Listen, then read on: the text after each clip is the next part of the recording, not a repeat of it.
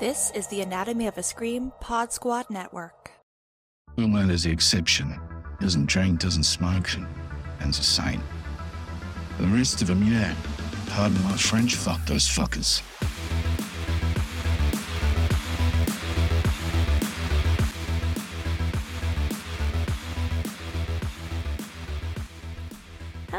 And welcome to The Girls on the Boys, a podcast dedicated to analyzing the Amazon series The Boys and masculinity itself through a feminine lens. Still trying to work on that tagline, but we're going to get there. I am Jenn Adams. And I'm Rachel Reeves. and we are talking about one of my favorite episodes today. I have been waiting to talk about this since I saw it for the first time because I just have so many feelings about this episode. I'm so excited. Today's episode is season one, episode five Good for the Soul. Yeah, yeah. This was a roller coaster and like Mhm. like a lot more emotional than I thought it was gonna be. Um, so yeah, I can't wait to just get in all of the feels with you.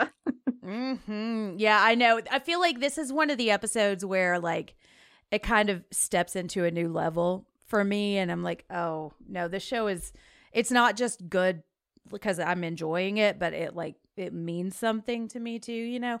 Yeah. And I've seen it now probably like 5 times at this point. So I'm curious to hear about like the roller cuz it doesn't feel like a roller coaster to me anymore cuz I know what's happening. So I'm just Mm, I'm really curious to hear your responses to some of the things because a lot of shit goes down in this episode, you know? yeah.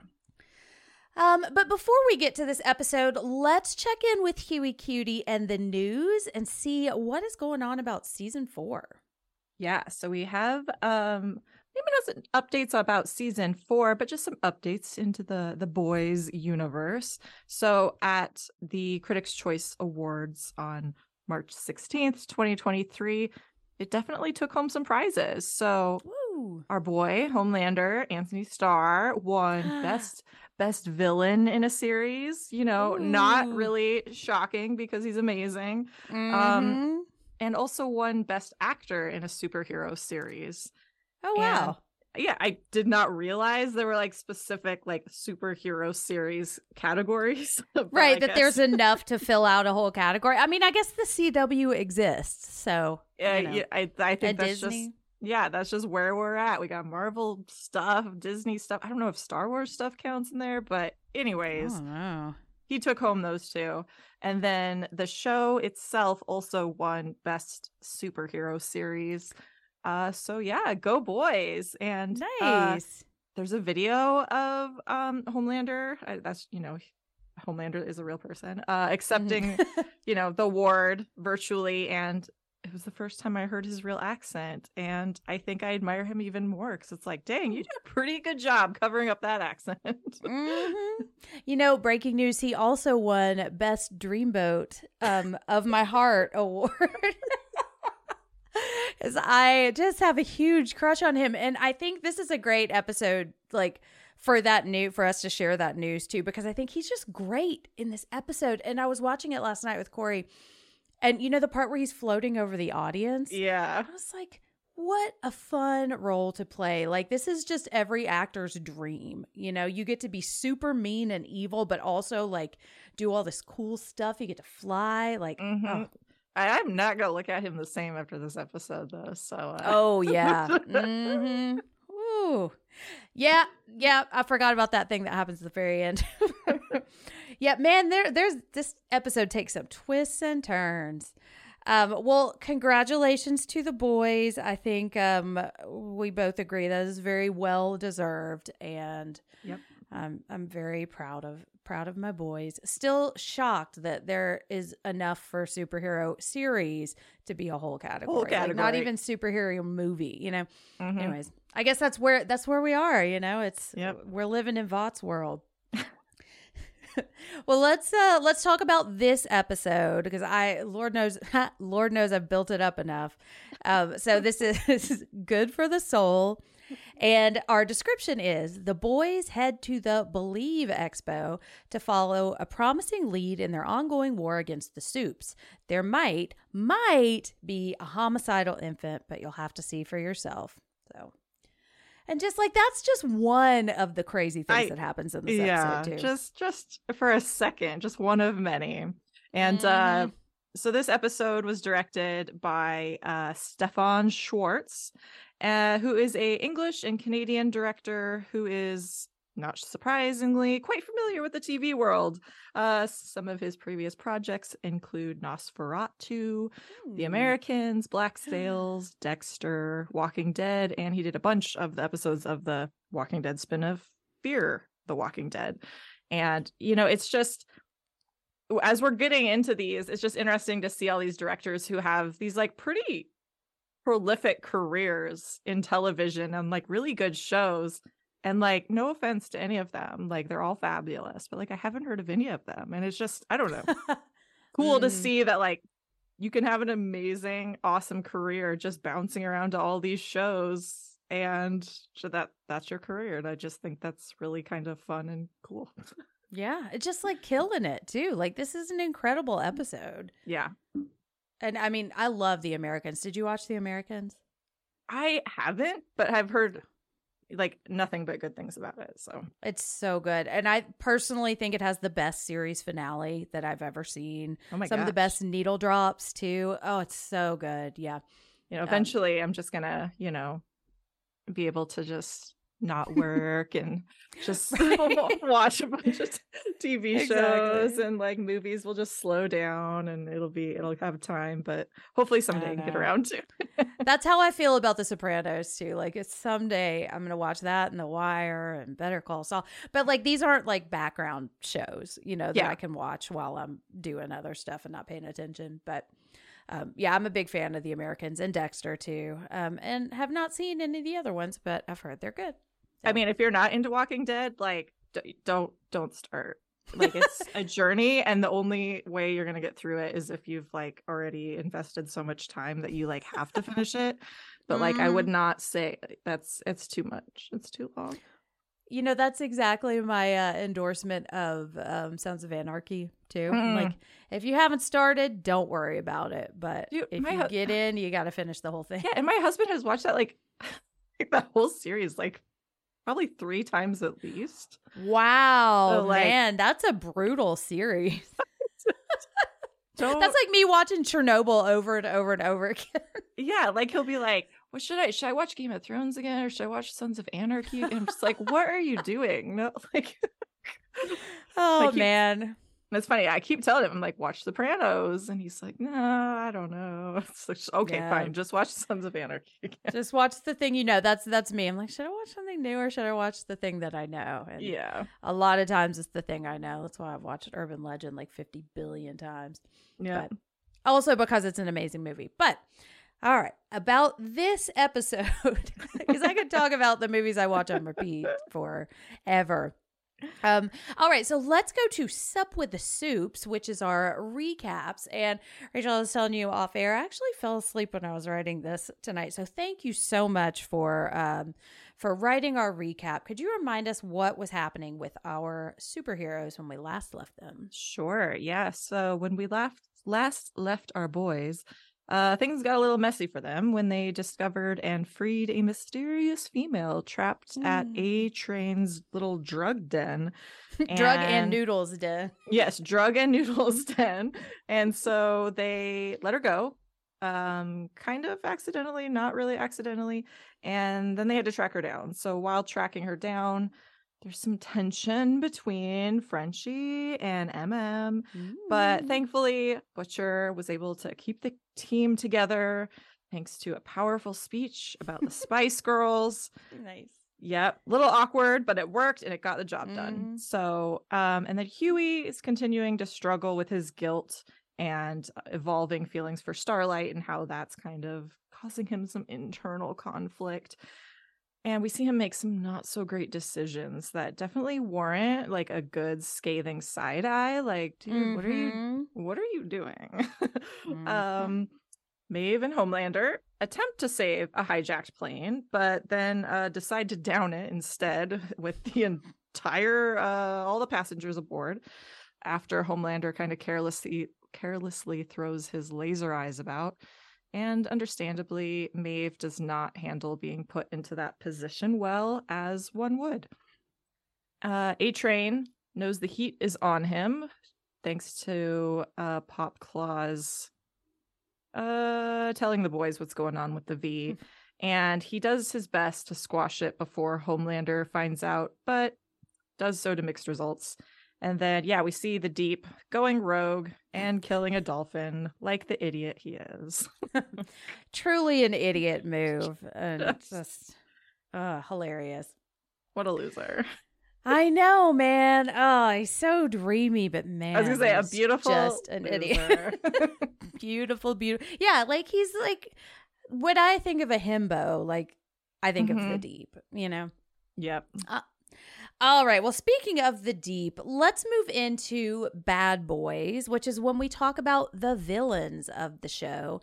And I said, speaking of the deep, but let's actually start with A Train. I kind of put these in order of when they fall in the episode, but we can bounce around a little bit if we like. But so we start with A Train. We start with this really tender scene between him and Popclaw, who is hiding out in Havana. I believe it's Havana and talking about his first date. And one thing I thought was really mm-hmm. interesting is he's talking about what made him fall in love with her is that she was like living life. And he Yeah. says she's not afraid to be happy. And I was like, oh, you're afraid to be happy because Yeah. of who you are with Vought, you know, and the stakes attached to what being yourself means. And so uh, she and oh man, he pisses me off in this scene. So Yeah. how are you feeling about A Train? Not good. Not good. like it's like one of those scenes where you're like, no, he's not. Mm. Like he's not going to do this. Like, right? No. That's not what's going to happen. And like so I knew I felt like I knew it was coming, but Mhm. I really wanted to be wrong.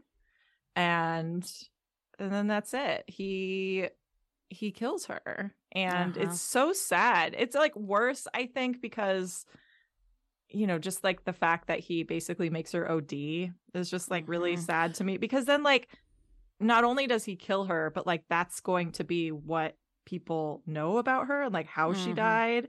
And that's just like ugh, even I don't know, even worse in a way because it just like completely destroys her legacy or memory because people are just going to be like, oh, she was a superhero and then she just like did a bunch of drugs and OD'd, and that's really sad. yeah, yeah, she's gonna be like an E True Hollywood story type thing, you know, which is Yeah. just and there's just so much more to her. And I mean, you know, she has struggled with addiction, so that is something to talk about. But she was, as far as we know, she was beating it or she was doing better, and that's not how she died. And I think the thing that really broke my heart for her was like he manipulates her into telling him about the blackmail by giving her the one thing that he knows she wants. Most of all, he's like, Stillwell said we can go public. Like, Mhm. we are going to be for real, but you have to do this one thing. And that, I really think Mm. that's the only way she would have told him because if she, she wasn't, she hadn't told him yet, you know? Yeah. Well, she, yeah, it's like she wanted to, but Right. she was obviously in a bit of a, a corner with that. And then Mm-hmm. Just, yeah, not good. And then we, you know, we do see him a little bit sad about it. Mm-hmm. But then at the same time, we also find out that he's been like, you know, you, nanny camming her. Yes. So it's just like I'm consistently back and forth with him. It's like like one step forward, two steps back. And Mhm. it's ironic that I'm I feel like I'm going nowhere with him when he's like the world's fastest man. And like, yeah, I'm just like at a standstill with how I feel about him because so it's like a very odd character. I don't know. I don't like him. I don't hate him, but I don't like him right now. Yeah, and it's like I was listening to this podcast the other day and they were talking about the Westboro Baptist Church and we're Mm. like we can we can hate people and still like understand that they are human and that they do have emotions and that doesn't mean anything they do is okay. And I'm not comparing A Train to the Westboro Baptist Church because no one is that evil, but um no, I'm sure there probably are people that are that evil, but it would take a lot. But like that's the thing about A Train is it's like it would be easy to blame a lot of what he does on Vought and his Mhm. position and his insecurity, but like there's no reason for him to nanny cam her other than just being a creep. And in fact, it's probably worse for him. Like it's a dangerous thing because if anybody ever got a hold of that camera, Yeah. like there's now a sex tape out on him. And so the only reason he's doing this is one to perv just be a perv and watch her like make porn without her knowledge or to see what she's doing when he's not there, Yeah. you know. I, and it's something that we see a few times here and i think we'll probably see more is just like it's just really sad that these soups much you know and similar to celebrity it's like i it's like they're incapable of having normal relationships Mhm. like you can't Right. they're always watching their backs always just feeling manipulated always wondering like what other people are trying to get out of them or what their motivations are and that kind of stuff and it's just you know you can have all the power in the world and be one of the most famous people in the entire world but yet can't really even have just a normal healthy relationship so Right. And I feel like what Popclaw and A Train actually have together, like when they're alone and maybe just like eating dinner, like that is a true happy, healthy relationship. And Yeah. it just gets destroyed by everything else, you know? yeah Oh yeah, it's it's rough, but you know, A Train, he is he is a complex little beast. And okay, so I have a question for you because I want to I want to talk about Homelander. Did you think that Homelander knew about this noodle thing? i did not So And- when you're saying like okay, so I because I was watching this, I was trying to watch it with a cold eye. I was like, are they trying to keep it from Homelander because they don't want him to know about this scam that's going on, or because they don't want to get in trouble? I thought it was because okay, so I knew that Homelander knew about Compound V, but I didn't think he knew about like A Train running whatever scam he was running. I thought that was Mm. behind his back. I thought it was just, you know, a side hustle for him and Mm-hmm. a way to supply kind of his own habit and he didn't want Homelander to find out for, for, for multiple reasons to know that he was using and to know that he was doing this kind of under the table. Then we find out like he knew. Mm-hmm. Yeah. And he even knew that A Train had been kind of like dabbling in it again. I mean, Mm. Homelander knows all, right? He can see through walls and blast his way through cockpits. And I don't know why I thought that maybe he wouldn't know, but clearly Yeah. he did. Yeah, he and I wonder to what extent he has orchestrated this too, you know. Um yeah. and this is kind of where I since I know the story, I have a hard time separating myself and like putting myself where the audience at this point knows. So what I'm curious, what do you think this operation is about at this point? I am I am a little unsure. Okay. because we see you know we get to see how like ezekiel's involved and we get the baby involved and i'm like it's like wait is this like an x-men thing where they just like are trying to have everybody be like mutant superheroes and want them to like overtake uh you know regular normie human beings? Or like who is this who is the v going to? Like is it going to other superheroes? Is it going to people just like on the street and they're using it like a recreational drug? Like i i don't know i kind of, and i like that though i like not Yeah. knowing and i'm open to see where it goes because i feel like it could go multiple ways which i have a feeling it will Yeah. Well, and that's the other thing too is I didn't want to accidentally spoil anything and and say no I may have already spoilers done that in another episode and we cut it out because I Mm. forgot. Um, but yeah, it is, it's really fascinating. And I, I love how we are kind of getting just sprinkles of information because while it is a much larger story, it's not the action of, Mhm.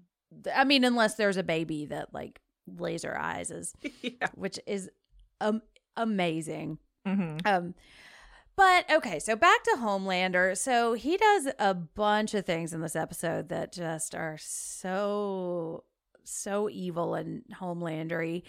And then he so he they're at this memorial for the flight and then he gives Maeve this pep talk. And like if I didn't know anything else about Homelander and I didn't know that he was trying to make her not feel bad about murdering a whole flight full of people, like I'd be like, "Oh, that's that's pretty good." Like he's he's trying to like remind her of a time when she uh threw a pin across a yard and stabbed a bad guy in the eye while apparently he was holding like a severed head or something which is awesome. But like so that might have been what what put me on board with a little bit is because i got to hear him tell that awesome story and just imagine maeve doing it. But like he's just so manipulative but he Mhm. knows how to work with his audience you know that was like there was a few moments in this that you know it this it's not like this show's that old but like it there's a lot of moments that just i think continue to prove that their relevancy and are really kind of uh they hit you a little hard just because it's like oh so tragically familiar here we see Mhm. this homelander up there in front of all of these people who just lost so many of their family members and he is obviously we know that he's directly involved and Mhm. could have done something but did not Yeah. and you know that's just like the age old tale right like people getting up there saying oh so sorry this is so sad my heart breaks for you but you know i'm not actually going to do anything about it and i didn't do anything about it and just that just like that weird calloused sneakiness shrouded in sympathy is just Mhm. he de- he delivers it quite well and you know i think maeve it's a good speech he gives her it really Mhm. is and there's maybe an ounce of like true heartfelt emotion in there Mhm. but the rest of it is just him trying to reel her back in i feel like and Mhm. i also feel like she knows that so like yeah good for you girl because you're not falling for it and i'm glad she did not fall for it because that's just who he is that we've seen so far i don't believe Right. a second that he meant any of that for real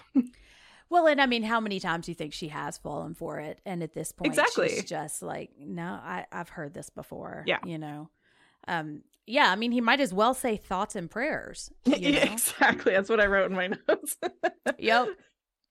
Yeah, and I mean, we're saying we're like we're recording on the day after another school shooting, which unfortunately was in my hometown, and so that's it's like fresh in my head because not only is he not doing anything about it, and to be fair, like it's not his fault that this plane was hijacked. correct So like he can't like I I I don't know how if he could have saved everyone. Although if he had not laserized the plane, like they may have all made it, you know? Yeah. But the fact is he didn't he didn't do anything to stop it. And he's not just saying, "Oh, this is awful."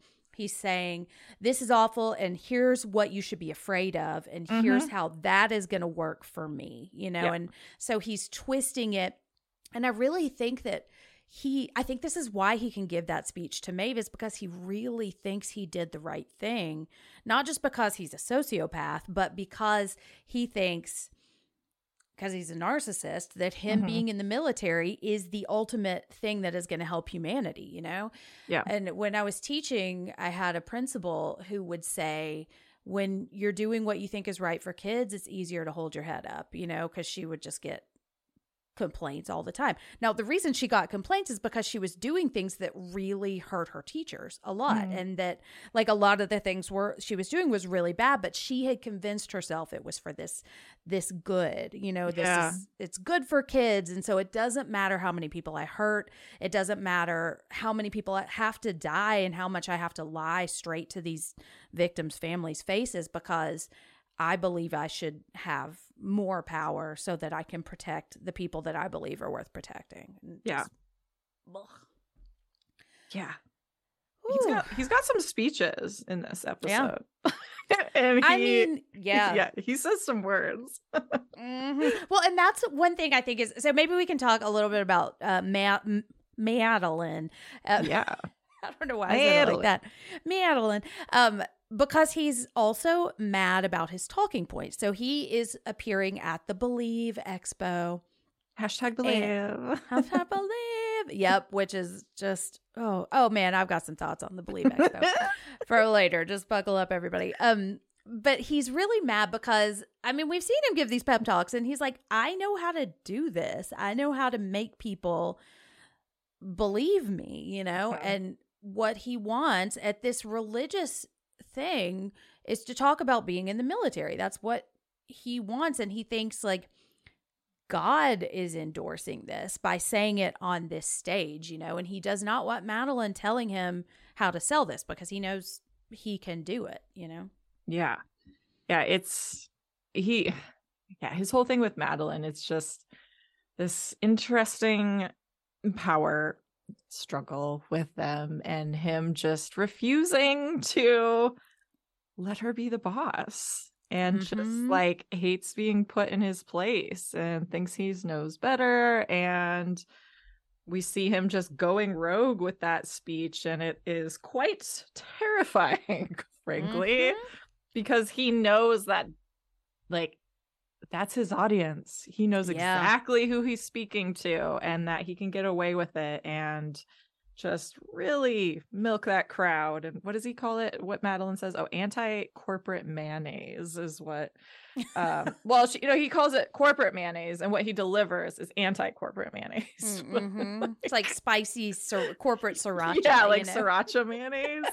yeah, like aioli infused mayonnaise Mhm. and um it's he just loves to be worshipped i think and he knows that that crowd is going to give it to him which is interesting but uh i guess he just sees himself as like some weird beautiful blonde angel Yeah. And I mean, he is very good looking. So It's we'll true. give him that. But but Mhm. he he is no angel. Um and what I think is interesting and this ties into Ezekiel just a little bit. I don't want to veer too much away from Homelander, but like this implication that God has created these superheroes. Like they are super because God wanted them to be super. That's where their powers came from. And so by that logic, it's a lot easier to tell Christians or believers like that God is endorsing all of my behavior too, you know? And so this might feel a little weird to you, like that girl that's like, should I convert my soccer teammate? Um, but Mhm. God gave me these powers. So, of course, what I'm saying is what God believes. And so it's just this really insidious way of manipulating people. And I think we've seen enough. Like, they don't believe any of this. You know, Starlight, I feel like, is really the only Christian at this thing, you know, that we see other than the, the followers, you know.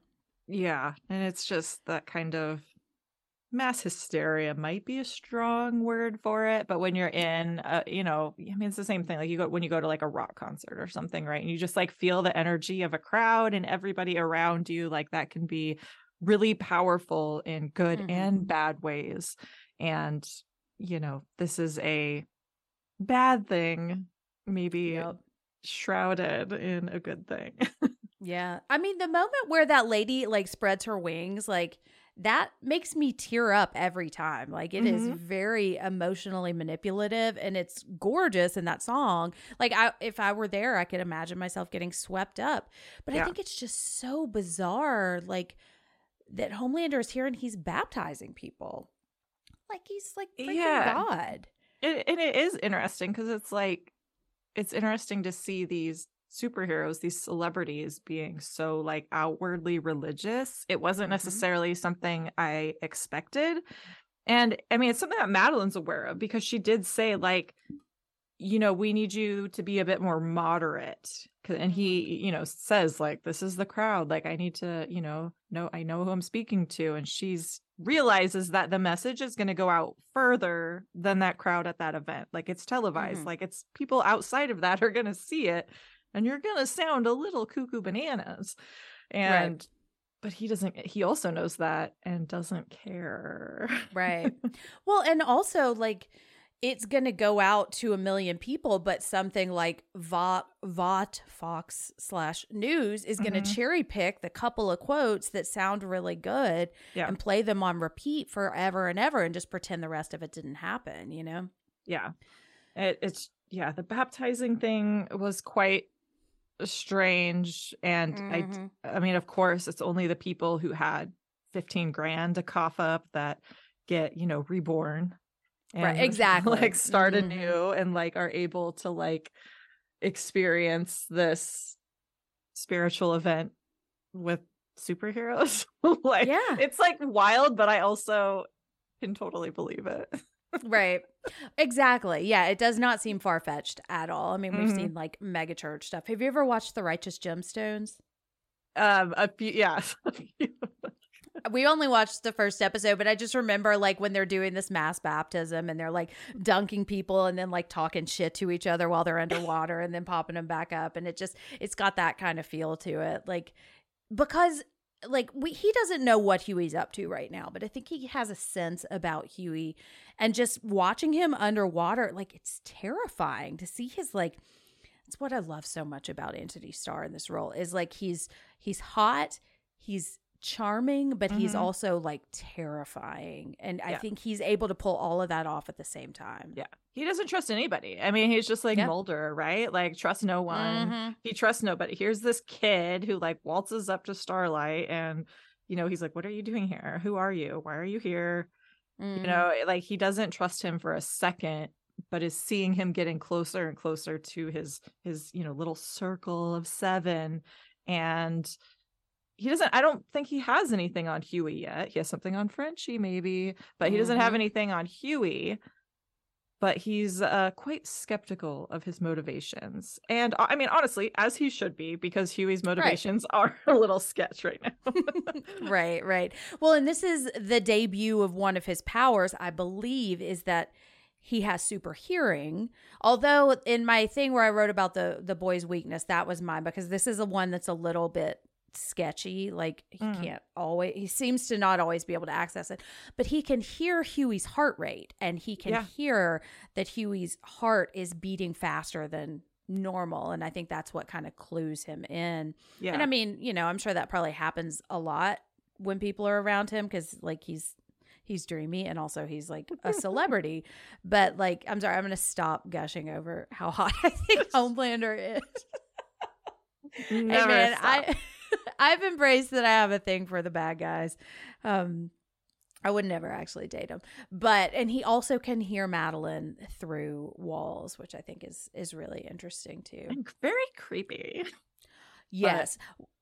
Let's talk about that Madelyn scene at the end because whoo, has she figured out how to work him too? I love it.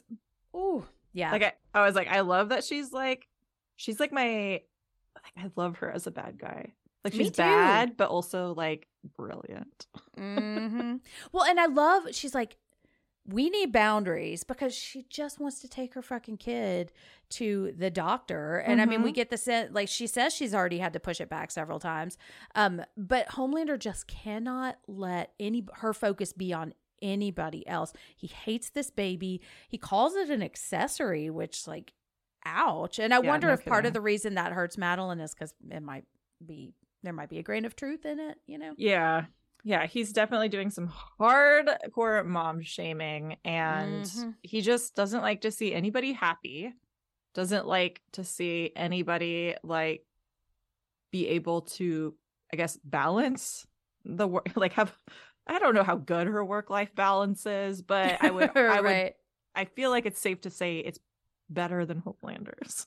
Right, exactly. Yeah. She's not standing outside of somebody's office just being creepy in her off time, you know. Yeah. But I think I I wonder if she realize this is when she realizes, oh, he wants a mommy. Like Yep. he wants me to mommy him and that's part of the reason he hates my baby so much is because he wants a mommy. And we find out later, I feel like this isn't a big spoiler, but he's like essentially born in a lab, you know? Mhm. And so like I can understand him wanting like he's got really fucked up ideas of parental love and so I can kind of understand and this is one of those moments where I do feel a little bit sorry for him because you know, he he is completely evil and he's a bad guy, but he's also like lived a kind of life that nobody in the world can identify with, you know? So I just imagine how lonely he must feel, but Um, an emotionally, a privileged, emotionally neglected Mhm. man. poor Homelander. Or But and all he really wants is a little mother's milk, you know? okay. I know, man. It's just the strangest scene. I mean, to be fair, he doesn't actually nurse True. because you know, and he probably could. Like she's she's nursing. He could. Ooh, You gotta work up to it. Yeah, exactly. That's that's going to be in the season two finale. Um, whew. All right. Well, let's talk about Ezekiel because, whew, the, okay. So we've seen Ezekiel before. He was in the first episode, Mhm. um, and he was playing some butts like jazz in that first episode. I like that whole speech Hughie gives to him is amazing. And I Uh. was laughing so hard. Like, you played my butt like jazz. It's like just so good.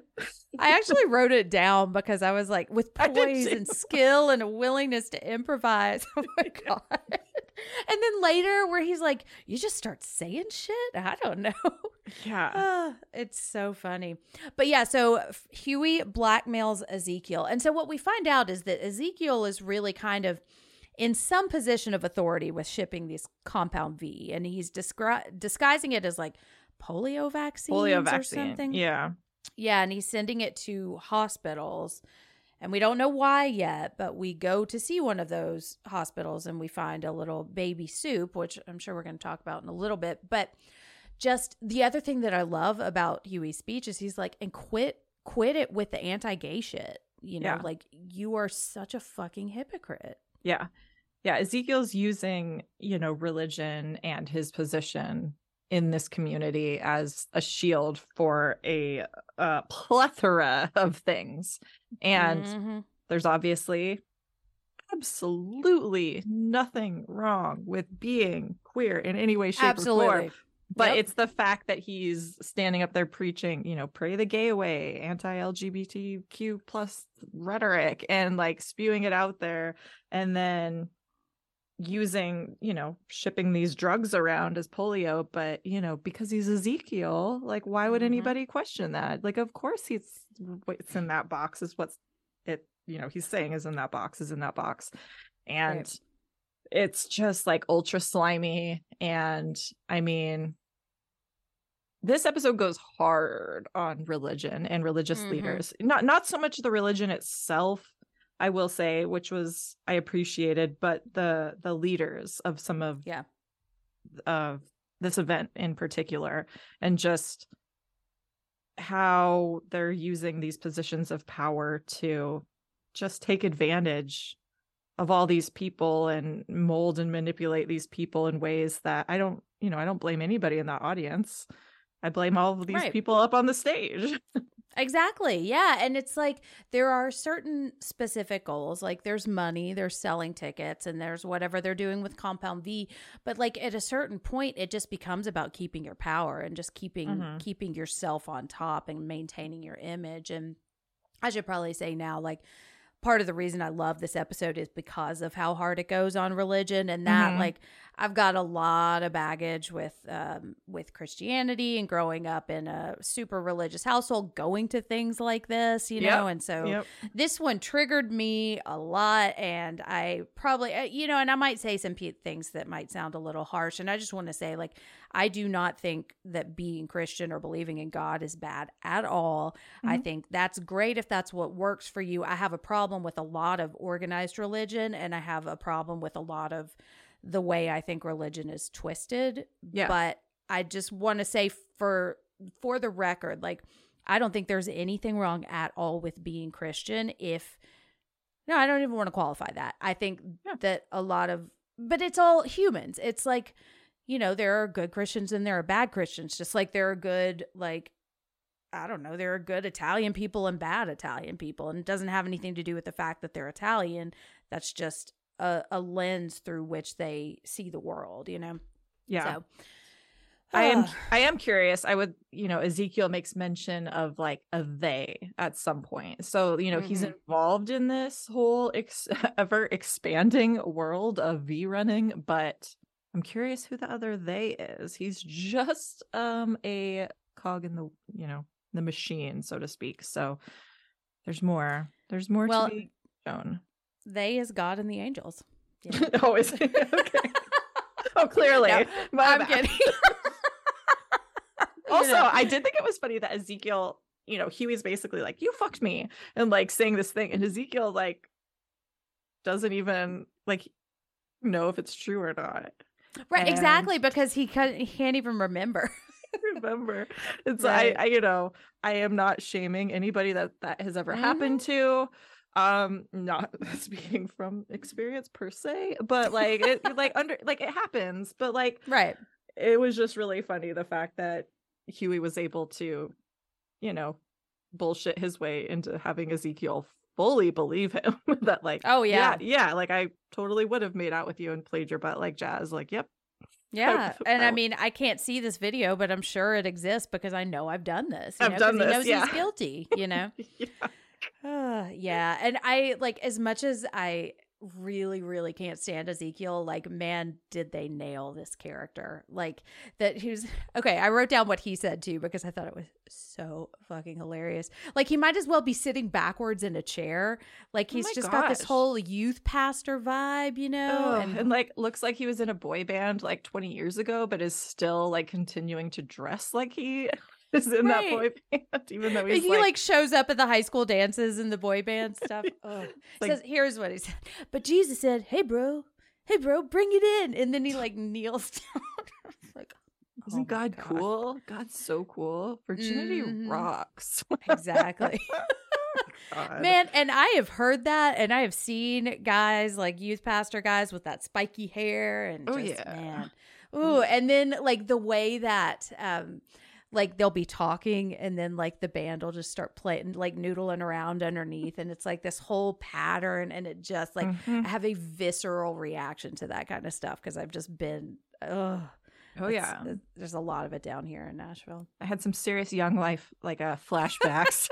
Watching- uh huh myf and uh and ours was called ichthus and it's like this woodstock thing but for christian bands you know and it was always on prom weekend so i could never go but i mean i i was always so jealous that i couldn't go Whew, but all right well okay there are just a couple of people i want to mention in our uh, villains category before we move on to our heroes um Okay, I just want to mention Black Noir because we haven't really seen him do very much, but boy, Yeah. do we see him do something here. Yeah. So, any any thoughts on Black? I mean, I want to see. He's quite mysterious. I mean, Mhm. as like his name sort of implies, but like he's clearly quite a fighter. We see him take on the female, and you know, hurts are pretty good, but she also, you know, delivers a few blows. But I Mhm. love it because it's just like this silent fight, and like I know we haven't heard him say anything or even make any noises, but yeah, just to like fight like that and get injured like that, but not like say anything. I don't know. Right. So yeah, I'm curious. Like, I don't know anything about him still, but I'm Right. intrigued. Well, and I can say this because I don't think it's quite a spoiler, but like I do because I only picked it up doing actual research on him, but um he's had uh, like extensive ninja training, you know, and so now that like I see that I know like Mhm. he's so cool. I feel like he um he seems to be a bad guy cuz he messed with my female and I don't like that. But um he's pretty awesome and he can use like blades and he, he's just he seems very fearsome, you know. yeah, And then we have the deep I was gonna say the uh, I got that- complete opposite end of the spectrum. yeah, just, just such a. Uh, just I mean, just sitting there eating like Doritos, like watching the Believe broadcast, and just just wallowing in his shame for that dolphin fiasco. Like, just what a loser! And but Mhm. also like quickly realizing that things might come out about what he did to Starlight. I think this was his realization because she, I mean, obviously she did not name him in her speech, but she mentioned that it happened, and obviously he knows that it was him, and so like that's a step into like, oh shit, she's talking about this. hmm Like this could be bad. Yeah, and I think the moment I fell in love with the deep as a character, not as a Mhm. good person, but is the moment where she uh, she reports on stage and just the look on his face and the way he kind of like half spits food out and his eyes just get real wide and it's so funny. I was like you are just one of my favorite actors on the show because he just nails that like oh shit but i'm also, Mhm. also an idiot you know because he's like he's flipping the channel from the dolphin thing. So one stupid thing that he did into the next stupid thing i do have a question though Sure. because we see Madelyn react to that too. And so, and we don't know who knows anything about it right now, other than that Starlight just said this. But given the amount of cameras we know and that Madelyn has feed to the camera, do you think Madelyn knows about this? Oh my gosh, I didn't even think about that. I hope not. I don't know. If she me- knows, oh, that would make me mad. I know. And, Because, ugh. like, I, it's not like she would have even. Oh, really? I hope not. and I don't know. Like, I'm not, that's not really a spoiler. Like, that's just, I No, don't but know, you're totally- like, it up on wouldn't- this one. it know? wouldn't surprise me if either Madelyn or somebody else knows. You Mhm. know, whether it's you know Ashley. I, I don't think Ashley would have like access to that, but it wouldn't surprise me if somebody else knows. Yeah. But I hope it's not Madelyn. Yeah. Well, and also like we Mm. saw her puking in the bathroom after. So I mean, we could put together that Maeve maybe knows, or at least can kind of figure it out. So yeah, it just it just makes the whole thing so much more insidious, you know. Yeah, yeah, gross.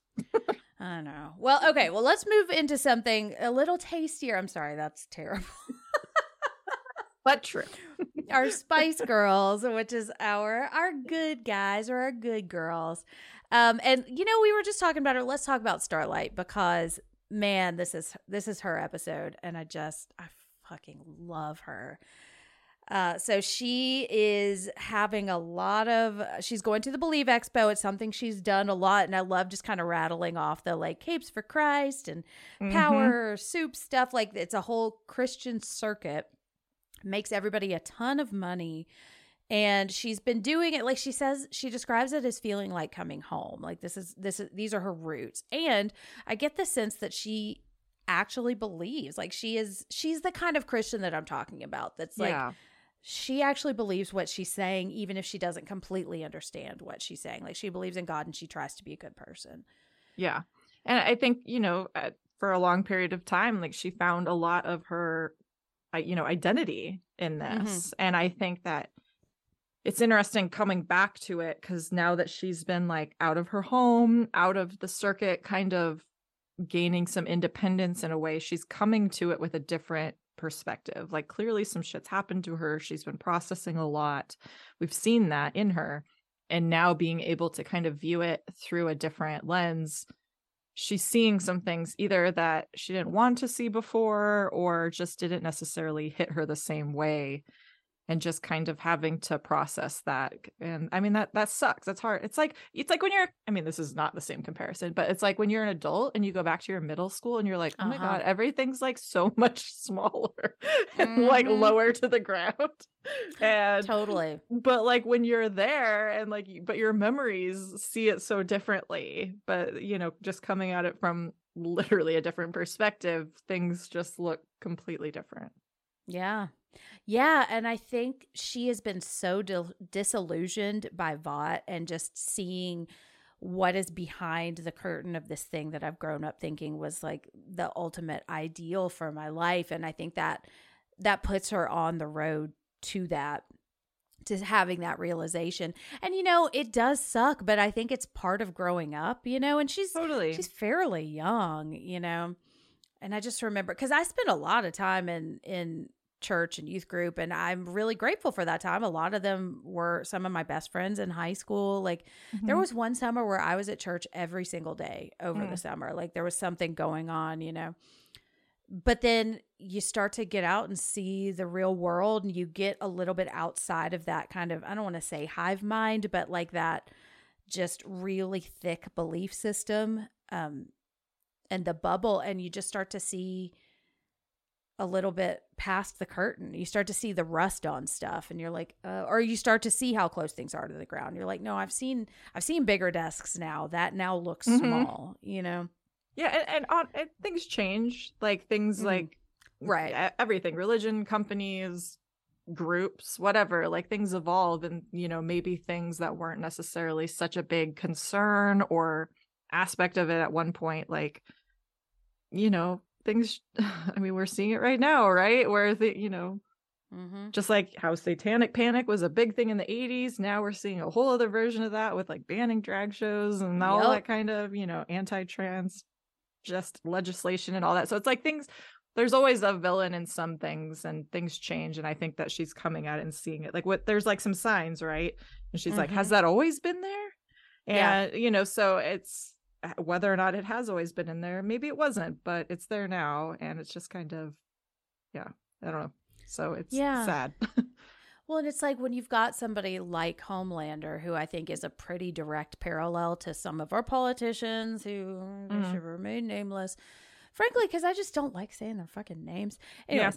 Um, but like it becomes a little bit more overt, you know, and maybe like there wasn't a sign that said fly straight, but Yeah. that was underlying everything. And if you are straight, it's not the kind of thing you're going to really notice, especially if you're like in high school and you're just not really thinking critically. But when there's a sign that says it, like it just becomes more explicit. And I think that's what makes Homelander so dangerous in this moment is that he's really, by going rogue and by like really playing to his base, you know, he's Mhm. he's really enabling a lot of that kind of stuff, you know. Yeah. It's also really sad seeing her like so her mom pops up here to like come visit her at this event because clearly it's a big deal for her. And number Mhm. one, I love how Ashley is just like does not give two shits about her mom being there. It's just like, yeah, hi, great. Uh yep, 15 minutes. You ready, Starlight? Mm. like, like Man, I love Ashley. just like doesn't care that she's there and just you know she's only got so much time and energy in a day and her mom is getting none of it and, Mhm. and um but we also see that like you know her mom is kind of this little stage mom and says some things that like are not very nice Mhm. and so i don't particularly care for her mom right now and i think she kind of deserves what she got I think so too. Yeah. I mean, I put in my notes like we could put her mom in the villains column for this episode. Like, I don't, I don't know how intentional that is, but like, uh, and this is another thing that strikes a nerve with me too is like you want your kids to, she doesn't want her kid to suffer, but she doesn't seem to care that Twilight is suffering because the most important thing is that she gets this moment. You Well, yeah, know? she doesn't. I mean, she doesn't want to believe that. She doesn't want to like, Mhm. you know, doesn't want to hear that. I, you know, I think that if the situation and the place were different, like, yeah, she'd probably listen. But like here, like, no, you have to go on stage. Like, this is your big moment. My friends are watching. Like, she's not in the mind, like the head, the mind set and headspace to hear that right then in that moment. And it, it's, but she's also, you know, Starlight's an adult and she's mm-hmm. talking to her as an adult i think by saying Yeah. like you need to do this for me like i did this for you for 20 some years like that's i don't know feels like a very mom thing to say but Right. also like quite brutal i think to hear and receive especially at that exact moment as starlight is clearly processing some feelings Right. Mm. And like what she's about to tell her is, hey, mom, I was sexually assaulted. yeah And she essentially backs down because of this attitude. And I think that's what breaks her heart. And, you know, her mom doesn't know that, but it, she just, it, I don't know, it just bugs me. And I think the Starlight is just over being pushed around by people. And, you know, even Hughie, who is as much as he does really like her, and I think he falls in love with her in this speech. Like I think that's Oh, I the did. moment. I did too. I know. I was like, "Ah." because okay, so she goes out and she gives this speech, one of my favorite movies or one of my favorite moments of the whole series.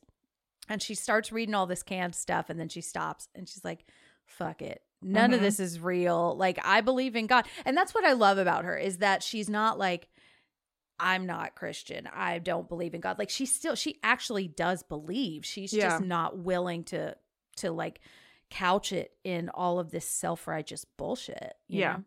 Yeah, and she I mean she's just being really honest there. And I think I mean part of Starlight's not problem, but the thing is like she's a superhero and everybody Mhm. sees her almost as that first and Mhm. like Annie second, including her own mom, right? Is seeing her Mhm. like she's like she's a superhero. She's, you know, famous. She like lit up this event when all the lights went out. Like seeing her as this thing almost Mhm. and not seeing her as a person. And here we see we really see Annie as a person. And I think that's what's so like shocking, but in like a positive way, in a powerful way that we see, yeah, Hughie fall in love with her, we fall in love with her, her mom have a realization like, oh my God, my daughter was assaulted. Like, how can that even happen? Like she's a superhero. Right. It's like, yeah, it can still happen. It can happen to anybody. Mhm.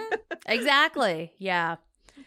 Uh, yeah, and she's being authentic, you know, and like you have a comparison to Homelander in your notes, which I think is just brilliant. And we've talked in the past about like how like what makes Starlight pos- like popular is her authenticity, and it's like Yeah. that's what Homelander is is doing. Also, it's just in for negative and gross ways. yeah. you know? Yeah. I mean, here we see everybody knows this, but like words have power, right? Mhm. and we're seeing two different sides of this here we- you know homelander is kind of riling people up and you know doing it that way and doing the real like strong political speaking and you know just instigating things a little bit and obviously like that takes a certain amount of skill and talent and certain people are really great at it like homelander Mhm. and then on the counter, we see Starlight being really vulnerable and just like honest and how powerful that can be, especially when it's coming from somebody who you are, you know, you respect or is in a position of power who you might think is like, you know, above that in some regard. And so seeing somebody like a superhero just being so brutally honest Mhm. is just, you know, yeah, I just love her. Yeah. And I mean, she's reporting a sexual assault on live TV. Oh, yeah, there's no taking Like- that back. Exactly. and just the um, the courage that it would take to do that, I think is just incredible and makes me just love her so much. And I've been I'm writing a thing about Take Back the Night. Have you seen that movie? Mm-mm. It's on Shudder right now, and it's it's not. It's technically like the quality of it isn't great, but it is about like reporting sexual assault and like what Mm. happens and like as part of the system. So it's just been on my mind a lot recently, and just how hard it is to actually say that stuff out loud and like in front of a live audience. Like everybody in the world is knows this about her now, and just and I don't think she really thought about that before she said it and I'm glad she I'm glad she said it but just just how brave she is to do that you know Oh yeah, and like saying it, I almost think like, yeah, it, it was harder to say it maybe in front of all those people rather than like confiding in her mom, but also like, I don't know, there's got to be some sort of like rush of like Mhm. just like reclaiming your agency and power because when you say something like that to that many people on you know live t- television like you you can't bury that like no Exactly. nobody's going to talk you out of it like that is not going to get swept under the rug like that is going to come back Yeah. somebody is going to ask questions yep and the way she says it too it's like impossible not to believe it you know well and she says she- it like kind of like not i mean crassly a little bit you know she wasn't like like she but that's what happened. Right it's like oh, you- exactly. you, don't want to hear that? Well that's what happened. Exactly like you don't want to hear it. Well i didn't want to have it happen to me so yeah you and she could have said it i mean was. yeah she could have said it more like exactly mm-hmm. Like she could have taken it up a notch but so. Yeah.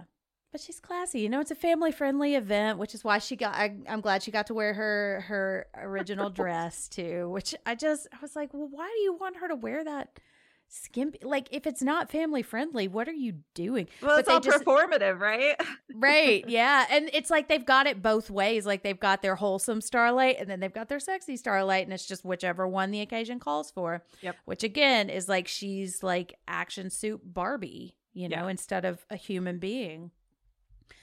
But let's talk about Hughie because I I mean, if he didn't if he wasn't already head over heels for her, um, although he is bugging her, which is not cool.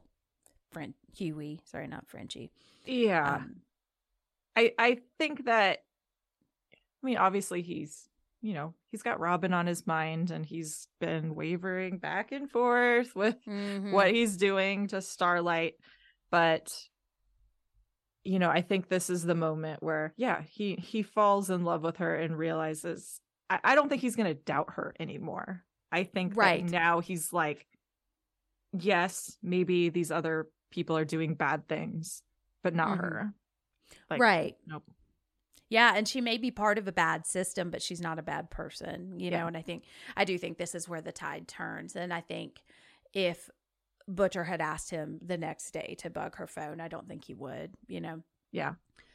Um, and he does. He keeps seeing Robin, but he finally tells her about Robin too, which Right. I think is like this is the closest I think they've ever been because they're both actually being honest with each other. You know, not completely, but Mhm. you know, baby baby steps you know said Yeah. the words you know it's all about kind of just getting it out there and you know get to see them hug a little bit and you know it's just we're finally seeing these characters as like i mean it sounds silly because they are characters it's just a tv show but it's like but but i i feel like we're really actually like getting in there and getting to know them like Right. these are the moments where they're just laying it all out on the table and we're finally seeing their true selves in you know for better or for worse depending on who it is Yeah. Yeah, and they're they're moving closer and I love it. I also think that um Jack Quaid is fantastic in this episode. Like we've already mentioned the blackmail scene, but just the way he just like kind of throws off that "Huh, not a compliment line. Just like oh yeah it's just perfect. it's it's role. funny to see him like like clearly we've been saying it all along like he and and other people too like mm too uh, you know has been saying and Mhm. and, and even frenchie it's like he has these skills but he is yet to fully believe in himself and it's like Yeah. he blackmails ezekiel like pretty good like i don't Yeah. know if i was put on the spot like that i probably would not necessarily have either come up with that solution or been able to pull that off convincingly but Totally. he does he seems to work well under pressure hmm when he Which just is a doesn't very valuable skill. yeah doesn't overthink things too much not saying Mhm. that's you know what he does is always necessarily a, a great thing but he makes Yeah. bold decisions and runs with them Well, and it's like we've been talking about, well, Butcher and MM have been talking about this whole Frenchie not sticking with the plan thing, which I think is a, a little overblown. And also, that seems to be when Frenchie really shines, is Mhm. when he trusts his gut and he Yeah. goes with, and I think. Uh, sorry, I almost called him Jack. Um, Hughie, he almost his strength is kind of the opposite. It's like he knows what his mission is and he finds ways back to the plan, you know, and it's this weird kind of opposite kind of thing, you know, and it works well for both of them, you know? yeah although i you know butcher i feel bad because he like I mean, he's also pretty manipulative, but he just keeps Mhm. reminding Hughie, like, you've already killed someone, dude. Like, Right. blackmail should be nothing. And it's like, okay, yes. Like, when are you Right. gonna like never let that go? Probably not. Yeah. 'cause- Well, and also like pushing the trigger, that's the easy part, you know? It's everything else, you know? yeah. Uh, well, speaking of Butcher, this is this is a big episode for Butcher also. Um so first of all, I just love him just totally letting his true feelings show and calling God a cunt. Which don't love that Yep. word, but I I will say it in this context But when you say it in a British accent, you know, it's okay. exactly, it sounds way charming. But we find out a little bit more about Becca, um, Yeah. who was his wife. She, uh, she is still his wife. She's been missing for eight years. She either got killed or she died by suicide. And sis, her sister, they have made a headstone for her to have someplace to mourn, and Butcher does, is not having it. Well, because she's missing, right? So they're assuming Right. she like, but I think it's that, yeah, that mystery. Like, they don't know what happened to her. And, you know, her family is wanting to move on. And Butcher clearly is uh not ready to do Yeah. that, which is really sad. And it's sad because, I mean, he's not letting anybody in on this. Like, he's hiding this Mhm. from everybody, uh, other than her family, of course, who knows what's going on. But he just puts on a you know cheeky british snark and face and goes out there and you know says things to Christian booth workers just to Right. upset them, but like is not willing to really like share his feelings. And it's just kind of sad. I just want to give him a hug and be like, it's okay, you know, you could be Yeah. sad. Yeah, and I think it informs a lot of this anger that we Mhm. see too is that he's got this like huge well of anger and sadness, you know, that he Mhm. just he doesn't know what to do with. And I mean, I also like I understand why he smashes the headstone, but if I were the sister, I'd be like, dude, I got that sadness too. I just need something. Like what Butcher is focusing that into is like taking soups down and Yeah. Her family doesn't have that. Like they have this headstone that they probably paid a lot of money for and now it's yeah, it's destroyed. And like they're not gonna know who did that. Come on. Exactly. And it's just another, I think it's another, like, his, I mean, he's selfish, you know, and I think he's selfish for a greater good, but, you Mhm. know, it's just one of those things. I would be pissed. I do think he is so cute with this little baby. like, just this little, I'll come back and stomp you. I just love it. It just, you know, shows that he's not a complete monster, right? Like, Right. he's like, yes, he uses the baby for, you know, evil and makes the poor little kid a murderer before it's even like six months old. But he's very gentle and he puts him back and is like, Yeah. "All right, there you go. Goodbye. So, So it is, cute. it is very cute. Yeah. And he's like, this is cool. That was fun. yeah. Yeah. And I love when he's like jostling. He's like, hey, come on, come on. Yeah. Shake. Yeah. Like, there, you got some more juice in you there. Come on. exactly. Yeah, just got to piss you off a little bit. Um, well, let's talk about Maeve because this is a big episode for Maeve. So tell me your thoughts because I know you've been wanting to know more about her, and we find I out have. more. We've found out a lot about her. I mean, Mhm. one that she's continuing to struggle with what happened on the crash, and I, you know, I Mhm. don't think I get the impression that it's not just the crash. It's just this has happened. Situations like this have happened, I'm sure, before, and she's just struggling to reconcile, you know, their actions with what you know what- what's been happening and how she's Mhm. feeling about it. And but then we see her get a little tipsy and apparently go to an ex-girlfriend's house, an ex-girlfriend, Mhm. um, which adds a whole other layer to it because, um, you know, sexuality is fluid and on a spectrum, and that's Mhm. all great. So, you know, maybe she did really like Homelander or whatever, but also maybe it was just kind of some like arranged thing. I'm still, jury's still out on that. yeah. Um, but she made an attempt to go back to somebody who she cared about for comfort, somebody she could trust, I think. Mm-hmm. You know, because I it seems like for a lot of these superheroes, finding somebody they can actually trust and be themselves around is few and far between. Mm-hmm.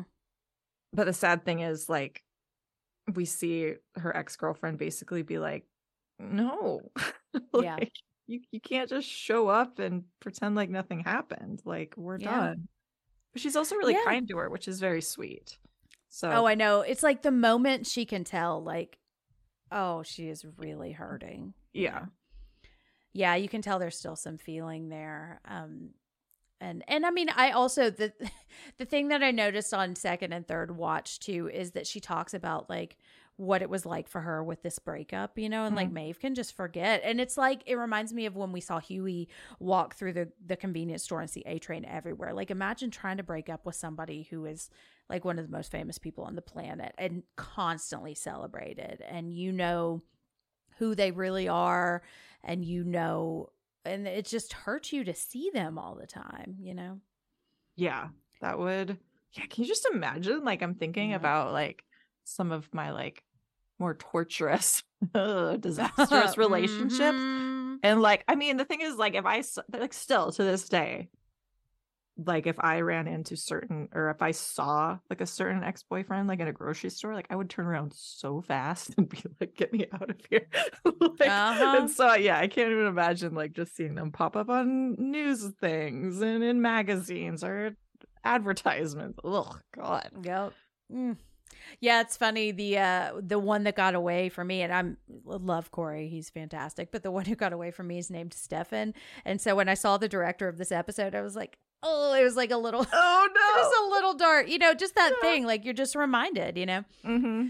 And we also find out that she's in recovery, which makes me love her even more. You know, I am also in recovery. I am also not going to meetings anymore, although I don't, I'm good with that. But so we know that she's tipsy and Mhm. she has struggled with addiction also. So just, we see broken Maeve here, you know, Yeah. and it just, it breaks your heart knowing how strong she is and how, like, how heartbroken on the inside she must be to have to finally show it on the outside, you know? Yeah. Yeah. No, it's I love getting to know her on this level as a you know, as a character, but also Mhm. It's like, okay. Like, oh, poor Maeve. You know, feel, fe- feeling some sympathy for her, but um but so far there's nothing I haven't liked about her. Let's just say that. Absolutely. Yeah. I I just love her. Um well, let's talk about another lady that I absolutely love. So, the female, there's not a whole lot to say about the female in Frenchie, but this is a big episode for them. So, um Frenchie, I just I love that he can cook. This is the first time he calls Yeah. her mon coeur, which is Yeah. that's gonna that's gonna be something we hear again, which I love. Mm. So tell me your thoughts on Frenchie. I mean, I am a have always been a fan of him. He just continues to just make me like him. Yeah, he's like determined. He sees something in, you know, the female that everybody else is kind of skeptical of, but they're it's it's like they're not really looking at her as a person. They're Uh-huh. looking at her like, oh, she's a soup. Oh, she's, you know, was in this room for a reason. They're not really they're not seeing her like Frenchie is. And Mhm. so s- having him be willing to take the time to gain her trust and yeah, cook her an amazing meal. Like, are you kidding? Like, I love him. And Mhm. you- he's not entirely sure that's getting through, but then we see at the end it is getting through. Like, just because she's not reciprocating with words, like, she's listening, or at least is able to like understand where he's that he, his intentions are good and ends up saving him and you know we learn that she's got some incredible healing abilities in the process but but she's willing to risk her life um to save Frenchie and Mhm. that's very sweet so i like their little budding friendship relationship whatever it is but i like that dynamic I just love it too. Yeah, and this moment, like the Starlight moment is my favorite of this episode, but when she comes back to life is the second favorite. And I love the way it plays out. Like Ain't No Sunshine starts Mhm. playing. And did you think that she was dead? Yes in my notes I did too. like is she dead I know. It's like, no. because but I mean, we've seen translucent. Like, you know, Well, the yeah, show's going to kill people. I, I I don't know if she's gonna be like a major character. I have no idea what's coming. So like I it wouldn't surprise me if she did. Um but I'm glad she didn't. Me too. yes. Oh, love her so much, and I love that moment, and and how like that's when I think he falls in love with her when he sees her. One because she just saved his life, but two like how powerful she is and how strong she is, and it's similar I think to how Hughie is watching Annie or mm-hmm. Starlight, you know, and just just love it. I also like oh, God. oh, I was gonna say he says a line in there. He says something about like, you know, oh, we're you know, maybe we're eggs or we're like pineapples and Oh. we're you know hard on the outside but soft on the inside and i think that that is kind of sums up the entire sort of episode and like the theme one of one of the themes of the episode because we're really breaking through some of these like hard exteriors and seeing Mhm. inside you know sometimes we don't necessarily like what we're seeing inside but but we are seeing kind of uh more of the core of these characters and Mhm. and so it's just it's which is emotional like i get you Yeah. know you get like i'm like happy like that moment with annie and and hughie when they're having that talk like it's like touching to watch but also like yes like they're finally like actually connecting and Mhm. you know i i wrote down here it's like that reminds me of like that fight club quote where they're like it's only after we've lost everything that we're free to do anything you know like without toxic masculinity or jared leto you know that part Mhm. but just the fact that like you know, Annie's got up there and just like bared her soul. Like she has nothing else to lose at this point. Mhm. And like there's a freedom in that of just like speaking her truth honestly. And similarly, I feel like Hughie is able to in that moment not not let Robin go, but just like make peace with that and also Yeah. just like open up to Annie in a way that he's been scared to do. And so just by doing that, they're able to move forward um together and individually. So they're they're just little pineapples. Mm, Which I love. I had never heard that as a metaphor for like, you know, soft and squishy on the inside, but like a strong emotional shell. And I just love it. Yeah. And I think like, because I don't know if Hughie has really let her go, but I think there is like the freedom is in actually being able to talk about it and yeah. and Like, finding somebody who will listen. Yeah. Mhm. yeah, and start to process because you know the the five stages of grief. I feel like is a big kind of Mm. we we misunderstand that a lot in a lot of ways, and it's not linear. But like, I feel like he's been channeling so much of this into action, like Butcher, and this Mhm. is the first time when he's like, "She died," and I wonder if he's ever said that out loud. You know, Yeah. to somebody like out Starlight. Yeah, somebody outside of the boys, I guess. Yeah. Yeah. Yeah. Who he knows, I mean, they're going to be supportive, but, you know, they're also going to be like, hey, we got to go blackmail this dude. yeah. I also want to give a shout out to MM. I really wanted to mention him. Mm. He doesn't really do a whole lot in this episode, but he's just like, But he looks I good. wrote, he does look good. And he's like, I wrote, he's just the solid, thankless rock of the team. Mhm. and I I just love him. Um all right, well let's go into good versus evil. There's not a whole lot that we haven't already talked about in this. Like we've already talked about the Believe Expo. Um is there anything else we want to talk about with that? I I do think it's just interesting like I think that there's this idea of like having your system of belief shaken or evolving in some way and I think we see this with a lot of the characters, you know, with with Butcher and just like how that you know the loss of his wife and with Annie just how her experiences over the last little bit since she joined the 7 and then coming back to this home environment has really kind of unstabilized her even more. And mm-hmm. then you know even in Maeve just this has pushed her over the edge i think with the flight in some ways and is really just she's starting to question things in maybe a way that she hasn't before and even homelander i mean just the fact that he's able to like he goes rogue with his speech and is just like no i want to do this and then just I, yeah so just how how we're seeing them sort of reevaluate where they stand on certain things. Yeah, and like finding powers that I don't think they quite knew that they had before, you know, like power Yeah. of confidence or like conviction, even though he's saying awful things, you know. Mhm. He's like starting to believe in himself in a way that I don't think he had fully placed his confidence in yet, even though it's it's bad. And I was thinking it's like they're all having come to Jesus moments. no, which is- exactly though. It's like I mean, I you know, Homelander it's like he wants to be, you know, respected as like a godlike figure, right? But Mhm. it's like he's almost been afraid maybe to actually embrace that fully. Like he Uh-huh. wants that respect but hasn't really acted like it. And here we see him acting like it. Like Yeah. you know what? No, I am gonna go do it. I, I know this audience is gonna give me what I want, so I'm just gonna do it. And Yeah. Just how kind of dangerous that could be. Right. Well, and it's interesting too because like he's got fucking laser eyes. Like, what is Madelyn gonna do to stop him? Which is why she doesn't get mad at him. She She knows, takes- yeah. exactly. She's like, he could kill me, and I Mhm. really like this is the only power that I have over him, Mhm. and it's just power that he is giving her. You know. Yeah.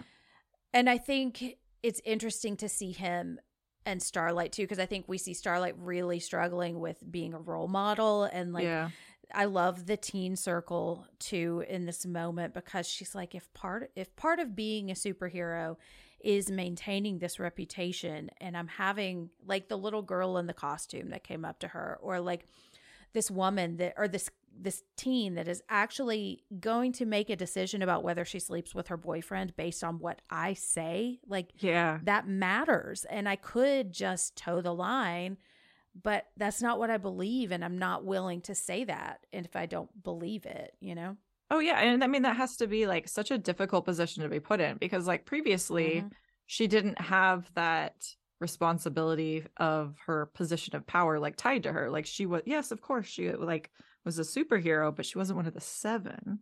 Right. You know, like and so now having to answer to not only you know the the pastor sitting next to her who's like "Uh, like you better answer the right way but also to Mhm. like this entire giant massive corporation like that's a lot of uh new pressure that i'm sure she's feeling and like how okay so how do i do this Right. how, how can i sleep at night with myself but also like Mhm. not lose my job and um get kicked out of the seven Yeah, and it's I, it's a thing I think a lot of celebrities deal with too, you know, and and I think she does she can't really say I'm not a role model. Like that is part of the job. You know, she's Yeah. an ideal human and I think we see her struggling with that. Yeah Well, let's move into shock and awe, which is the biggest moments, the most exciting things. Um, we've already talked about A Train killing Popclaw. I was very shocked by this. Um, when we've talked about the hospital baby, which I think is Mhm. great, and the female coming back to life, and playing my butt like jazz and play my butt like jazz. yep, yep. And the only one that we haven't mentioned is fucking Billy Zane. love that pops up. I know. And I Oh. so want to see this like Popclaw because I think it's like Popclaw three or something. Like it's it's got like Slumber Party Massacre 2 kind of vibes to it, or like barbed wire or something. Oh you know? yeah, barbed wire. I think, or like you know, like an angel, one of the angel movies, or so. Like it's just, it was so funny seeing him just pop up for just this brief second, and Mhm. I'm a sucker for a good cam, unexpected cameo. So I was like, Yeah. it was exactly like, yeah, in my notes, I'm just like Billy Zane. Yes. well, and Billy's this is a little teaser. Billy Zane is also a part of one of my all-time favorite moments of this show. Uh, that's I love it. up in the future. It's Can't good. I just love him, and I love like I think that speaks to the the power of the ensemble they've got in this show behind the scenes and in front. Um, that just this is something people want to be a part of, you know, and not just because it's on a premium channel, but just like this is, man, I would want to have this on my resume, even if I'm Yeah. playing some stupid character, you know. oh, totally. Um, all right. Well, as we're winding down, it's time to choose your fighter. So, Rachel, who is your MVP for the episode? You know, there's a few in here, And that- Mhm. and I had a hard time deciding, but St- Starlight. My MVP is Starlight. I think Yeah. we see her make a really bold and powerful and vulnerable um decision to throw it all out there and I mean I love I love that for her. I love that for us. I'm a little nervous about what the ramifications are going to be for her but like it just so many of these characters we're learning are kind of not wishy-washy but you know a little manipulative and bad one moment and good and just kind of uh murky morality and it's just really nice to be like all right so far starlight has been really like pure and not in like the virginal you know hashtag believe way but just like Mhm. what we see is what we really are getting so far. And I feel like for Hughie, that's been solidified and for us as well. And yeah, so I loved her here. Yeah.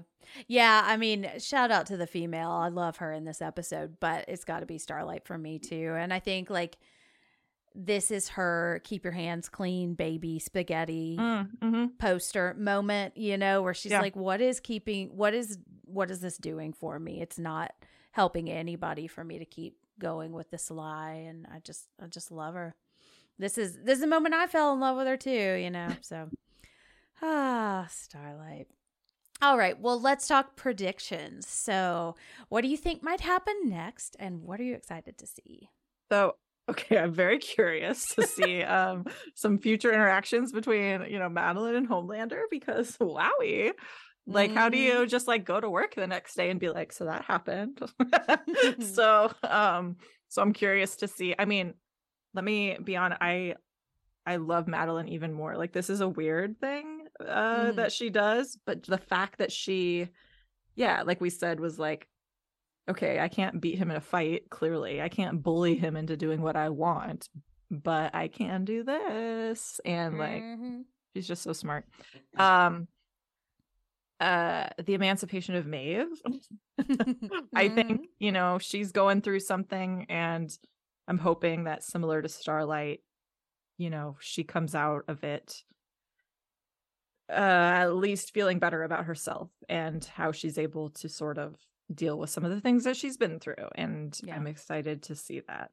Um now that Hughie and Annie have kind of reached some sort of mutual uh, adoration and honesty, I just can't wait to see where that goes. I know. So now it feels like, okay, now this is like really beginning. Like this is more than just like flirtatious. Like there, you know, there's some feelings here now. So I can't wait to see those blossom. Hopefully. yeah. Well, and yet there's still that big old shoe hanging over their head that's just waiting to drop. So, Yeah. Uh, yes. I, I still feel like that is going to come, but um hopefully they'll be able to I don't know, deal with it, work through I it. know. Well, and I, like you said, I feel like they're starting to build real feelings, so it wouldn't be so easy to walk away. You know. Yeah. Well, we will see what happens and more in our next episode, which is called The Innocents. Um, but before we uh, wrap up, let's do some plugs. So, Rachel, where can we find you? And do you have anything exciting coming up? Well, let's see. We just did um a fun episode over on the Losers Club for Cell. We did, Which- which is a real movie, by I- the way. Appar- uh, supposedly, still We watched something. we watched something. I don't know, but it's it's out there. But I liked our discussion, and also um over on the Pod and the Pendulum, we've been wrapping up the Purge franchise. And so that's been really fun. That franchise is way better than people give it credit for, and including Yeah. myself. So that was fun. it's got Ethan Hawke and Sarah, Matt Saracen in it. So I- I'm a fan. and Frank Grillo. Oh, that's No. true. I may not have seen that one yet. Also, like maybe Frank Grillo will pop up in the boys. I feel like he'll pop up at some time. I have not looked into this, but I feel like he would be right at home in this in this TV series. Um, Frank Grillo is. Hold. Oh. that guy. I was gonna say. Oh seen- yes. Okay. I've seen him. Yes, I know. He does seem like he would he would fit into the boys averse. you know? Easy. Come in and Yeah. like be Butcher's like long lost American brother. um, so yeah, so that's what I've got uh going on.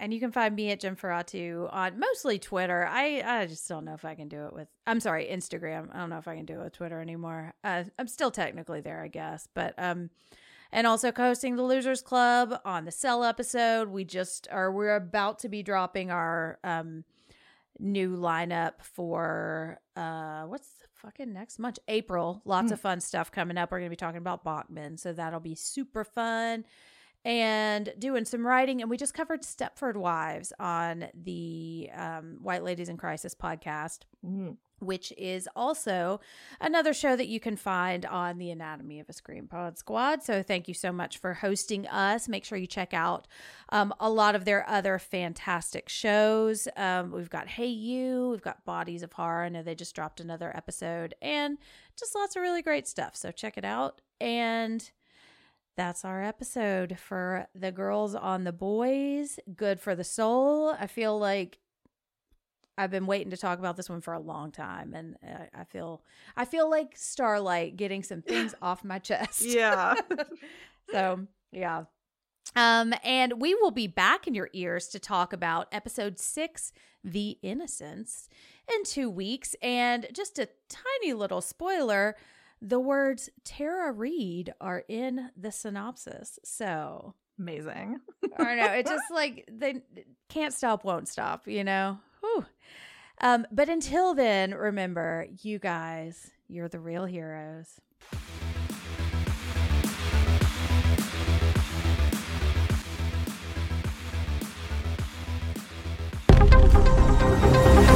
The Anatomy of a Scream Pod Squad.